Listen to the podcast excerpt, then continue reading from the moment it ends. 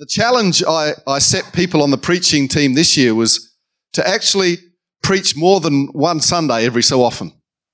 Because what we've done in the past is that I've preached the majority of the messages, and every so often somebody else gets a chance to preach.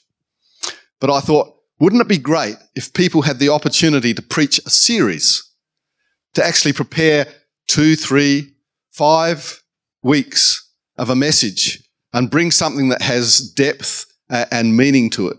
And so Brendan, who's going to preach today, is I think this is week four of his five week series. He, he bit the bullet, took the plunge, and went for five weeks. I gave him an out. I said, no, no, can, I can, I can fill in. But he said, no, I've got five weeks. I've got a message I want to preach and it's going to take me five weeks. And the first one we were there for was amazing. And I have heard reports of the others that have been uh, preached and I, I just cannot contain my excitement about what he's going to preach this morning. So I want you to give a great welcome to Brendan Skinner as he comes to bring the Word of God. That is that is a great welcome. Thank you, thank you. Why don't you just turn to the best next to you? So I'm excited to hear the Word of God this morning, and I'm so glad I'm sitting next to you. Fantastic. You're a good-looking bunch. My goodness. Okay, so uh, let's let's jump straight in. Uh, if you've got an old old-fashioned paper Bible, you can turn to Matthew chapter 25 with me. If you like to do things digitally, you can tap there, or we can read it together on the screen. Uh, we got. I'm going to read you this story that Jesus tells, uh, and that's going to act as the launching pad for this message. It says this in verse 14. Again, the kingdom of heaven can be illustrated by the story of man going on a long trip. How long is long? Well, we can assume that it's at least 2018 years because the man in this story going on a trip is Jesus and he has not yet returned. He called together his servants and entrusted his money to them while he was gone. He gave five bags of silver to one, two bags of silver to another, and one bag of silver to the last, dividing it in proportion to their abilities. He then left on his trip. The servant who received the five bags of silver began to invest the money and earned five more. It's a 100% return. That's pretty good. The servant who, with two bags of silver, also went to work and earned two more.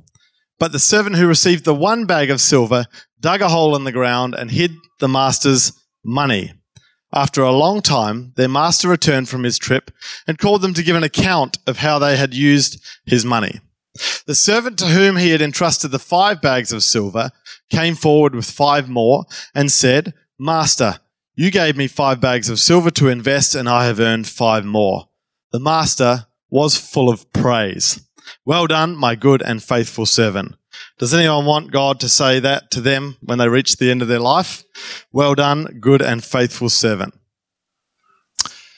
the servant who received the two bags of silver came forward and said, Master, you gave me two bags of silver to invest, and I have earned two more. The master said, Well done, my good and faithful servant. You've been faithful in handling this small amount, so now I'll give you many more responsibilities. Let's celebrate together. Then the servant with one bag of silver came and said, Master, I knew you were a harsh man, harvesting crops you didn't plant and gathering crops you didn't cultivate. I was afraid I would lose your money, so I hid it in the earth. Look, here is your money back. But the master replied, You wicked and lazy servant. If you knew I harvested crops I didn't plant and gathered crops I didn't cultivate, why didn't you deposit my money in the bank? At least I could have gotten some interest on it. Then he ordered, take the money from this servant, give it to the one with the ten bags of silver. To those who use well what they are given, even more will be given, and they will have an abundance. But from those who do nothing, even what little they have will be taken away. Now throw this useless servant into outer darkness where there is weeping and gnashing of teeth. Things get pretty serious for that servant. So we want him to say, well done, good and faithful servant. Ends up who doesn't want to be the third servant who gets thrown into outer darkness where there is much weeping and gnashing of teeth. My father once brought this uh, parable. Oh gosh, that was undone already. Thank you, Liz, for undoing that. I appreciate that. That was very wise of you, less wise of me. My dad brought this parable up with me uh, one day, and and he said, "Brendan, don't you think that uh, that Jesus is being a bit irresponsible, teaching people to invest their money, and because what if they lose their money?" Then surely Jesus has led people down the garden path, and they are they are worse off. I think a lot of people uh, have this idea, idea that Jesus is a good teacher. Has anyone heard people actually say that? I'm not sure people often say it, but I think people think it. Jesus is a good teacher, and and that this good teacher, Jesus, is going to lead us to some kind of an extra comfortable life. So God forbid that this good teacher would teach you to invest your money because what if you lose your money? Then you're worse off. And I replied, I don't think the story is really about investments the way that you're talking about investments. It's not about, it's, it's not about how the servants could make money for themselves.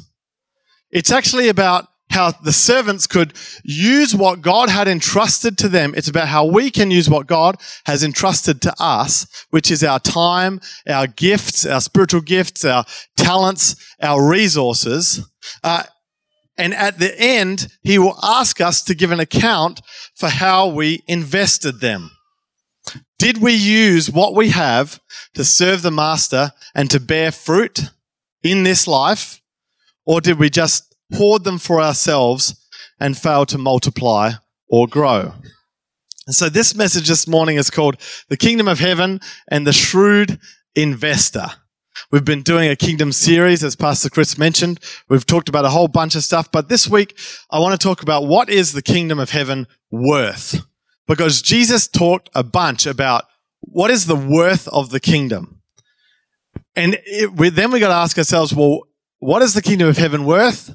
And is it worth it? What is Jesus asking of us? And why should we trust him? There is so much that we can do in our lives.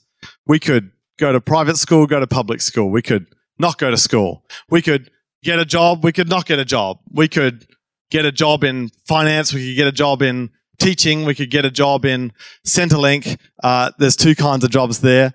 Um, one behind the counter, one in front of the counter.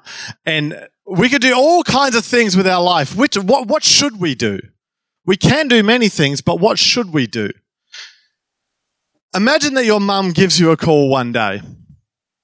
I use mum because like I got a real soft spot for my mum. Bless her. She's so she's so brave with technology, always plowing forwards. But um, in that bravery, she's a little nervous and often makes some fumbles. My brother walked into uh, my mum's office one day and she was skyping with uh, someone from a foreign country, and uh, they had that she was just saying to them, no worries, uh, I'm just putting through my credit card details now, and then you can take remote access of my computer to get rid of the virus which you've told me about. and my brother walks, no, stop, get rid of Sanjeep. He's not looking out for you. Bless her. Okay, so your mum gives you a call one day, and there's a man who's contacted her from the other side of the world and and he, he has asked her to invest in his business idea. She is really excited because he's promising really good returns on the money that she's going to invest. And she calls you and she says, uh, I've sold my house and I've sold all my belongings and I'm putting everything that I have into this investment opportunity. And she wants to know if you want in as well. How do we feel about the person on the other end of the phone? How do we feel about people like that?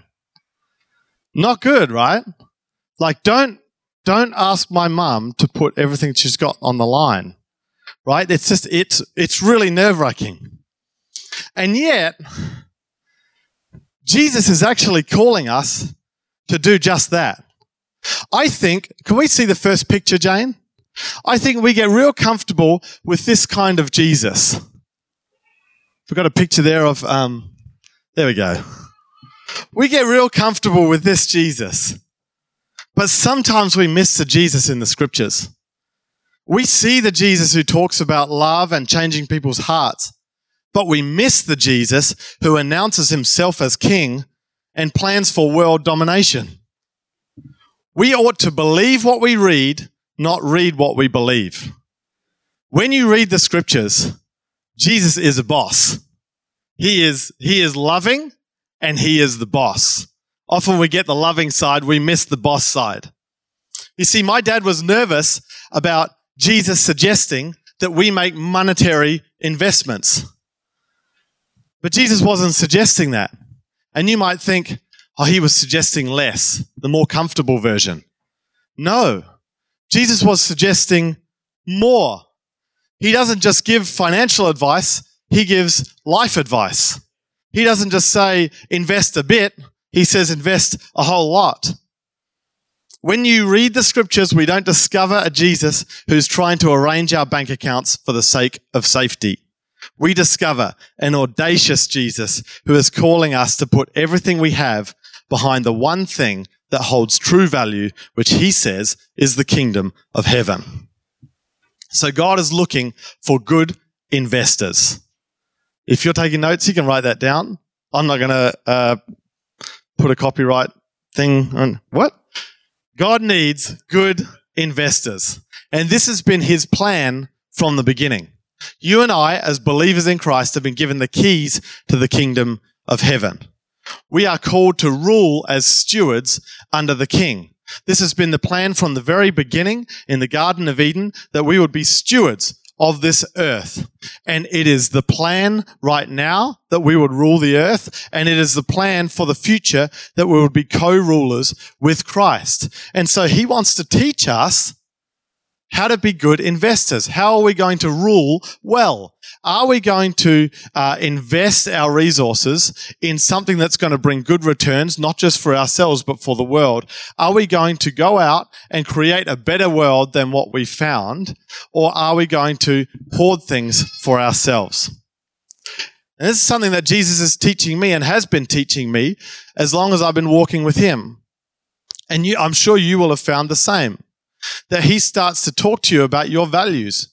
Not just what do you value, but what are your values? What do you think is right and wrong? What do you think is good from bad? He starts talking to you about your time. He starts talking to you about how do you prioritize your time? Because what is worth spending your time on? He starts talking to you about your money. Because what value do you have in your money? I used to want to be rich and famous. I'm going to be honest with you. But I've begun to lay that dream down in my life because I've recognized true value. Not because, uh, not because I'm just uh, like sorrowfully submitting to the the um, lordship of Christ. I'm like, oh God, I just I really want to be rich and famous, but you just are so like imposing on me. No, he starts to show you what has greater value in this world and what has greater value in this life. If the, if rich and rich, if riches and fame brought happiness, then the richest, most famous people in the world would be the happiest. And we know that that's just not the truth. And he starts to shape your dreams. He's reshaping what is it that you want in this life? What is it that you find truly valuable? And so as investors, there's three, ten of the best next to say, I'm an investor. As an investor, there's three big questions that we've got. What is it worth? As in, what does it cost us? Is it worth it? Is it going to give us a good return on our investment? And can he be trusted? Do we know that he's going to deliver on his promise? So the first thing, what is it worth? Matthew 13, 46 says, the kingdom of heaven is like a treasure that a man discovered hidden in a field. In his excitement, he hid it again and sold everything he owned to get enough money to buy the field. Again, the kingdom of heaven is like a merchant on the lookout for choice pearls. When he discovered a pearl of great value, he sold everything he owned and bought it. So the first parable, the kingdom is the treasure that we are seeking. And that treasure is so valuable, it's worth putting everything else on the line to acquire it. But notice that in the second parable, again, starting at again, the kingdom of heaven is like, the kingdom is the merchant, not the treasure. The kingdom is the merchant who is searching. So you could read that to mean that Jesus is the merchant looking for us. And that's powerful because in the first parable, he's saying, guys, acquire the kingdom and put everything you have on the line to get it. But in the second parable, he's saying, I am a merchant looking for choice pearls. You are the choice pearls, and I am willing to put everything on the line to acquire you. So this is not one way. And what we know is that Jesus did pay the ultimate price. He gave up his life. God gave up his son so that we could be welcomed into relationship with him. So let's imagine it like this. You can't afford flights to Sydney for Presence Conference. So you decide, I'm going to pack the family into a van and we're going to drive there. And on the way, you stop on the side of the road to take a leak. And, uh, and as you're walking out to like it, you're on the hay plains, there's nothing as far as I can see, but just flat hay land. And you, you walk over to take a leak on the side of the road and you trip on a little stone and you look down and it's just this little thing jutting out of the ground. And so you, you give it a bit of a scuffle and it's quite shiny. So you, you, you reach down to see what it is and you start to scratch. You keep digging around. It gets bigger and bigger the further underneath it goes. And what you've discovered is an enormous golden nugget. You've, it's like, it's like the new gold rush in Australia. You've just discovered this huge piece of gold. Uh, you can't take the gold because babies are crying in the back of the car. Also, the field does not belong to you. The gold does not belong to you. So you, you cover it up again and you say, here's what I'm going to do. We're going home. I'm going to sell the van. I'm going to, I'm going to uh, sell all my things and I'm going to go and buy that piece of land from that farmer so that I can get the gold that's in the, in the land. Okay, so here's the thing about investments, right?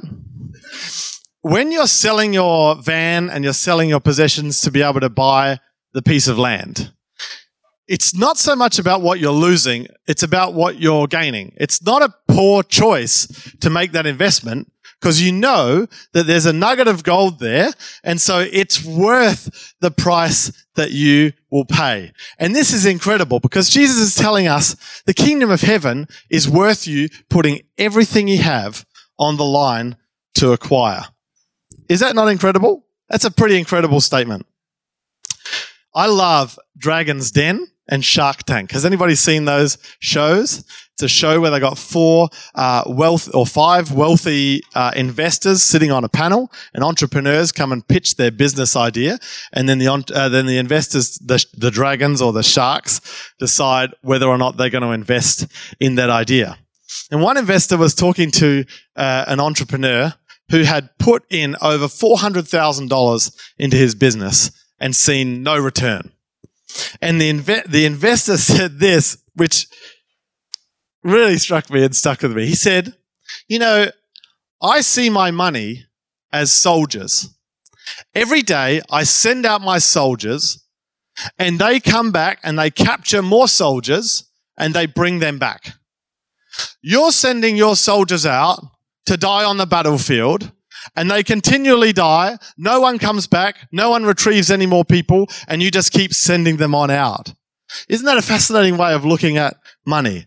The point of an investment is to bring a return. Here's what these investors have never said on the show. I love the business. I'm confident that it will bring me a good return on my investment, but there's a really nice car that I want at the moment and I won't have enough money for both, so I won't be investing. I'm out. That's never been said on the show. And yet I think we say that to God all the time right? We say, God, I really want what you've got. Um, I believe that there's a return, uh, but there's just certain comforts that I'm not willing to give up because they're really, really nice. and so Matthew 6 addresses this. He says, So don't worry about these things, saying, What will we eat? What will we drink? What will we wear? These things dominate the thoughts of unbelievers. For your heavenly Father already knows all your needs. Seek first the kingdom of God above all else. Turn to the person next to you say, Seek first the kingdom of God. Thank you for helping me preach and live righteously, and He will give you everything you need. The second question is it worth it? Will we get a return? I'm going to let Jesus do the sales pitch. Uh, in Matthew 19, Jesus replies, I assure you that when the world is made new and the Son of Man sits upon his glorious throne, you who have been my followers will also sit on 12 thrones, judging the 12 tribes of Israel. And everyone who has given up houses, or brothers, or sisters, or father, or mother, or children, or property for my sake, will receive a hundred times as much in return and will inherit eternal life. A hundred to one is a good investment return. But many who are the greatest now will be least important then, and those who seem least important now will be greatest then. That's Jesus' sale pitch. I'm going to leave it at that. The third question is Can he be trusted? Can Jesus be trusted to deliver what he's promised? in Dragon's Den, they don't just invest in the idea, they invest in the person. If the person has a good business, but they feel like they just would not be able to take it there, they don't invest. And in the same way, you wouldn't expect to invest in Jesus if you think that he's not going to deliver a return. So, what is it that makes Jesus investable? Well, if you're going to invest in eternity, you want to take advice from someone who has been there. J. John says this The greatest miracle is that Jesus rose from the dead. He is alive. People talk about all these other religions, and he says, So what? What, what about them? Jesus is alive. So when you're walking down a path and you reach a crossroads, a fork in the road, and there's two men lying there, and one of them is dead and one of them is alive, which one are you going to ask for directions? The one who is alive. Jesus is alive. He has been to hell. He conquered death and he rose again. He went to heaven and he knows how to get there. He knows the future world that he's bringing. And so if there's anyone that can be trusted to, to, to back for uh, the sake of eternity, it has to be Jesus. Okay. So you want to invest, but you want to know how. So we're going to finish with an illustration about one particular area that Jesus asked us to sacrifice in. What does it cost, this kingdom of heaven? And he asked us to uh, make a sacrifice in a certain area, but I think that this certain area w- will give us a window to see how we are called to invest in many other areas of our life. And so I'm going to need some uh, volunteers, and I'm going to ask you to put your hand up if you uh, enjoyed drama in high school. Alicia, very good. Dylan, I'm going to ask you, even though you didn't put your hand up, you can uh, you can just deal with that. Very good. Have we got? A, wait, I need one more one more volunteer. And we've got a nice, loud, booming voice, doesn't it? Georgia, fantastic. Okay, so we're going to read. George, would you come up? Jordan's going to give us an impromptu, uh, on the spot composed soundtrack to this story. And if the people who've put their hands up, if you could just stand and come over here, we're going to do a. This is a live. Uh, casting call. And I'm going to, let's give them a round of applause. Thank you.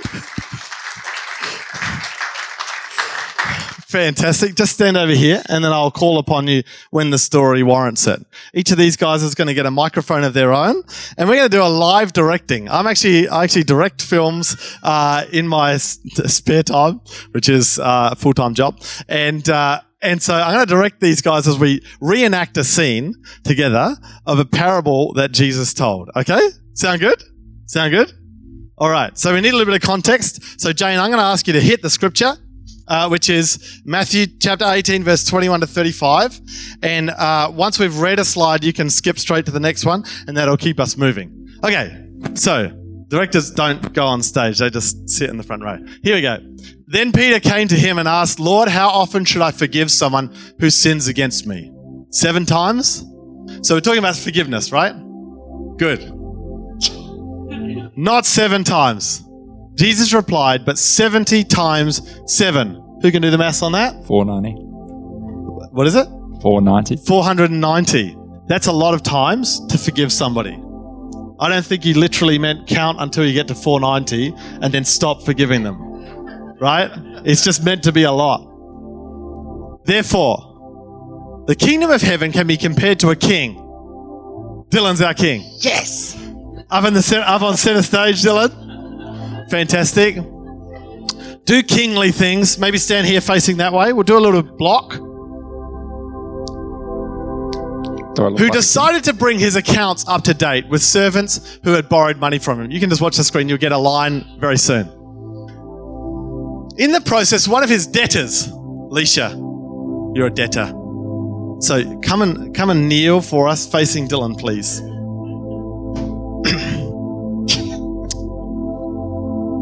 Where are we?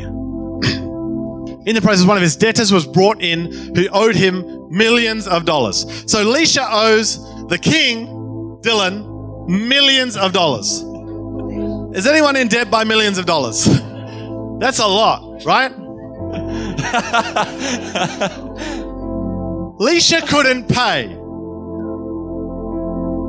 So Dylan the king orders that she be sold along with her husband, her children, and everything that she owns to pay the debt. Now she she owes millions of dollars, right? And so she, she has to pay the debt in some way.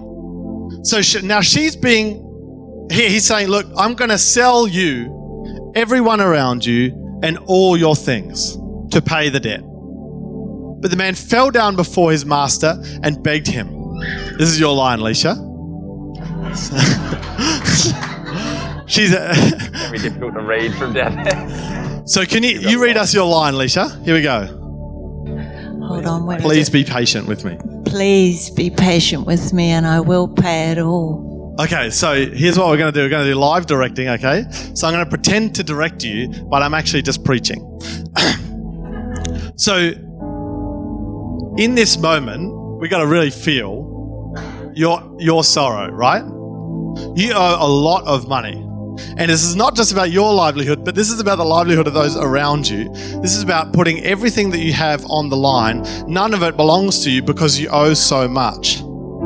Surely this is a metaphor for our sin, right? The debt that we owe God for what we have done wrong. And so when she says, Please be patient with me and I will pay it all, the weight of your world is crashing down on you. You, you could potentially lose your entire livelihood, you could lose your life. And not just that, lose the lives of those around you. So let's read again with, with conviction. You did a great job the first time, but you know, here we go. Please be patient with me and pay it all. Let's give her a hand. That's good. Then this master was filled with pity for him, and he released him and forgave his debt. Do you want to just do a releasing action? You are gone. You are forgiven. Ah. Next slide. Next slide, Jane. But when the man left the king, he went to a fellow servant. Oh, so you didn't even get a line after all. You'll get one later. Take, take, uh, just hop off the stage for us, Leisha. You're going to come over here. You're replacing the position of the king, and your servant comes up. When the man left the king, he went to a fellow servant. That's you, Georgia who owed him a few thousand dollars. Can anyone do the maths on this? What's a greater sum of money? Millions of dollars or a few thousand dollars? Okay. so Georgia owes Leisha a few thousand dollars. She grabs her by the throat. Now, okay, so in stage acting, what you do, if you watch movies carefully, they put the hand here, but they, and then they just like look really intense because you can't kill actors in movies. That's that doesn't work. So you can just do that. She grabs him by the throat and demanded instant payment. Keep, keep there, keep there. Yeah, drama. His fellow servant fell down before him very carefully because she's got a baby sleeping on her and begged for a little more time. Georgie, your line. Down the bottom, be patient with me. Be patient with me and I will pay it. Does that sound familiar to anybody? But his creditor, Leisha, would not wait. He had the man arrested and put into prison until the debt could be paid in full. When some of the other servants saw this, they were very upset. You are the other servants in this story. Would anybody be upset by that? Thank you for your assistance. I mean, it's funny, but let's just take a moment, right? It's actually disgusting behavior. To owe someone millions of dollars, be forgiven your debt, and then demand someone pay a few thousand is disgusting. It's hypocritical. Okay, so they saw this, they were very upset. They went to the king and told him everything that happened. Georgie, you're in prison. Off you go. The king comes back, and you're facing the king and his council. The king called in the man he had forgiven and said, You evil servant, I forgave you that tremendous debt because you pleaded with me. Shouldn't you have mercy on your fellow servant just as I had mercy on you? Then the angry king sent the man to prison to be tortured until he had paid his entire debt. Next slide. That's what my heavenly Father will do to you if you refuse to forgive your brothers and sisters from your heart. Holy moly. You guys can be seated. Let's give them a round of applause.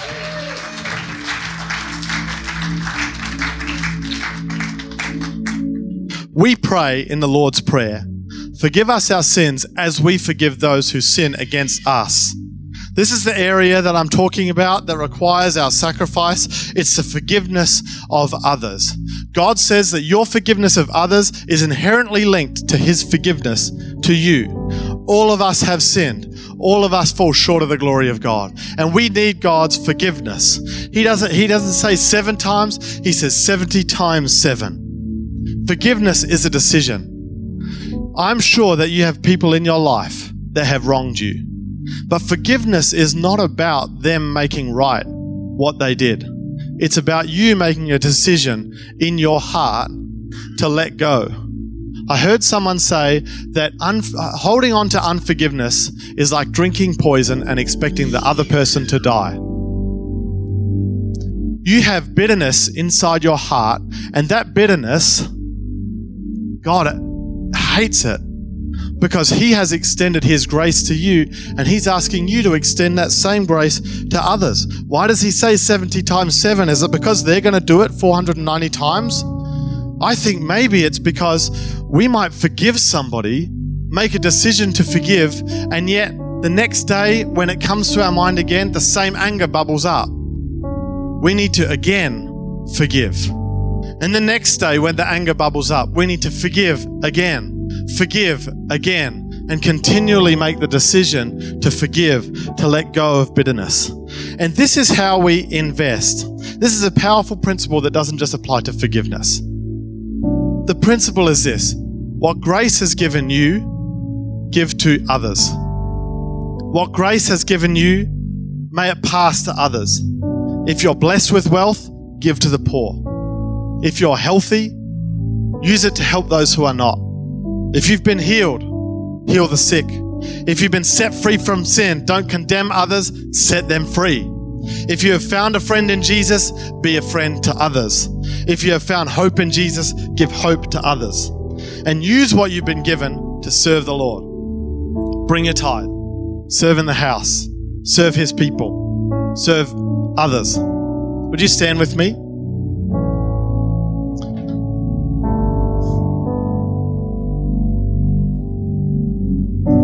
Why don't you just close your eyes in this moment, here in the presence of God? I would ask you to search your heart and search your mind. If there is somebody that you, in your heart, you have bitterness towards them, you have unforgiveness for them. Now, I'm not condemning you for that because people wrong us and it hurts. But I'm saying to you this morning that you don't need them to apologize to make a decision to forgive. You don't need them to make good their actions for you to make it good in your heart. You can turn evil into good by the power of forgiveness. So I'll just ask you to just reach out your hands to God. This is something that we so need His help with.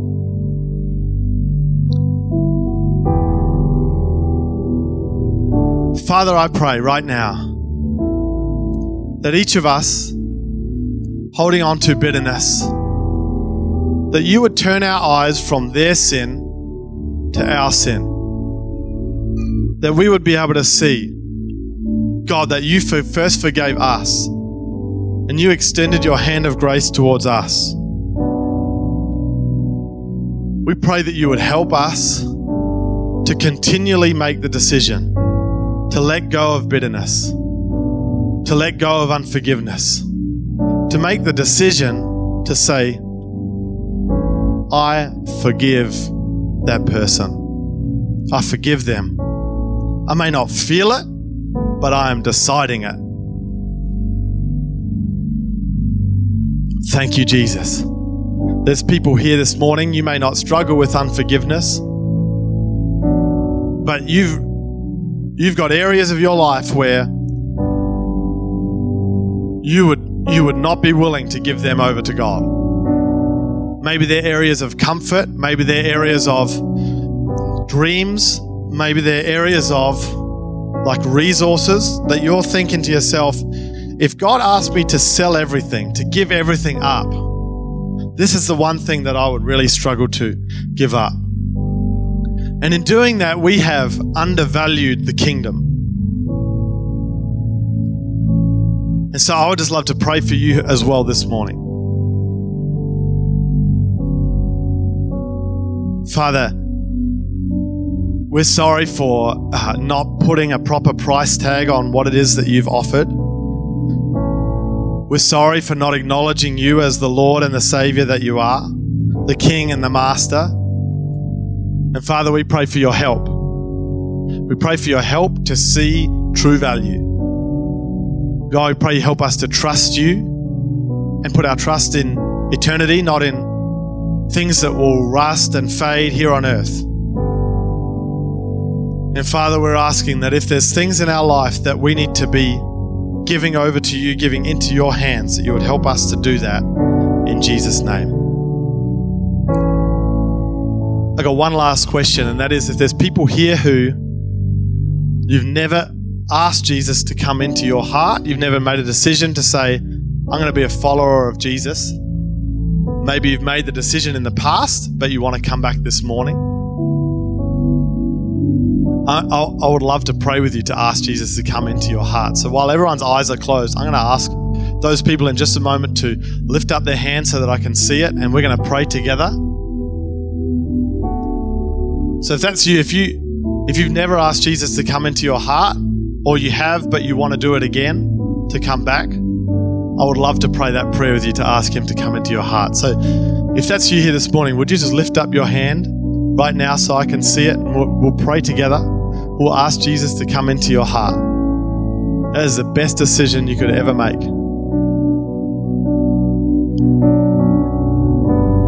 Who is there that wants to make that decision?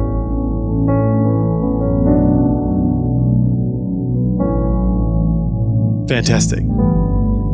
Let's pray that prayer together as believers. Why don't you repeat after me? Dear Lord Jesus, we thank you for what you did on the cross. We thank you that your grace abounds to us. Thank you that we are saved, we are set free, we are forgiven. And we pray, God, for your help to extend that grace to others in Jesus' name.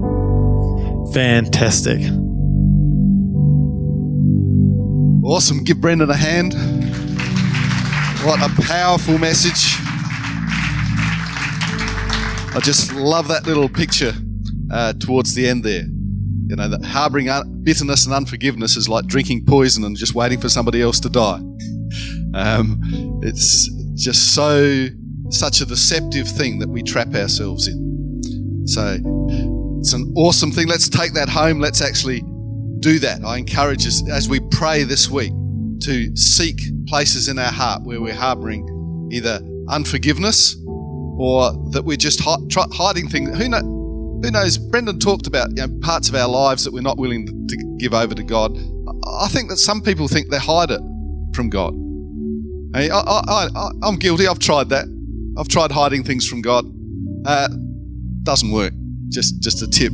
Uh, God sees everything, and you know, everything is that thing. Not everything, but just everything. So don't bother hiding stuff from God. He knows. Just give it up to Him. And let me tell you that the things you think you're hiding, God can do more with than you ever could.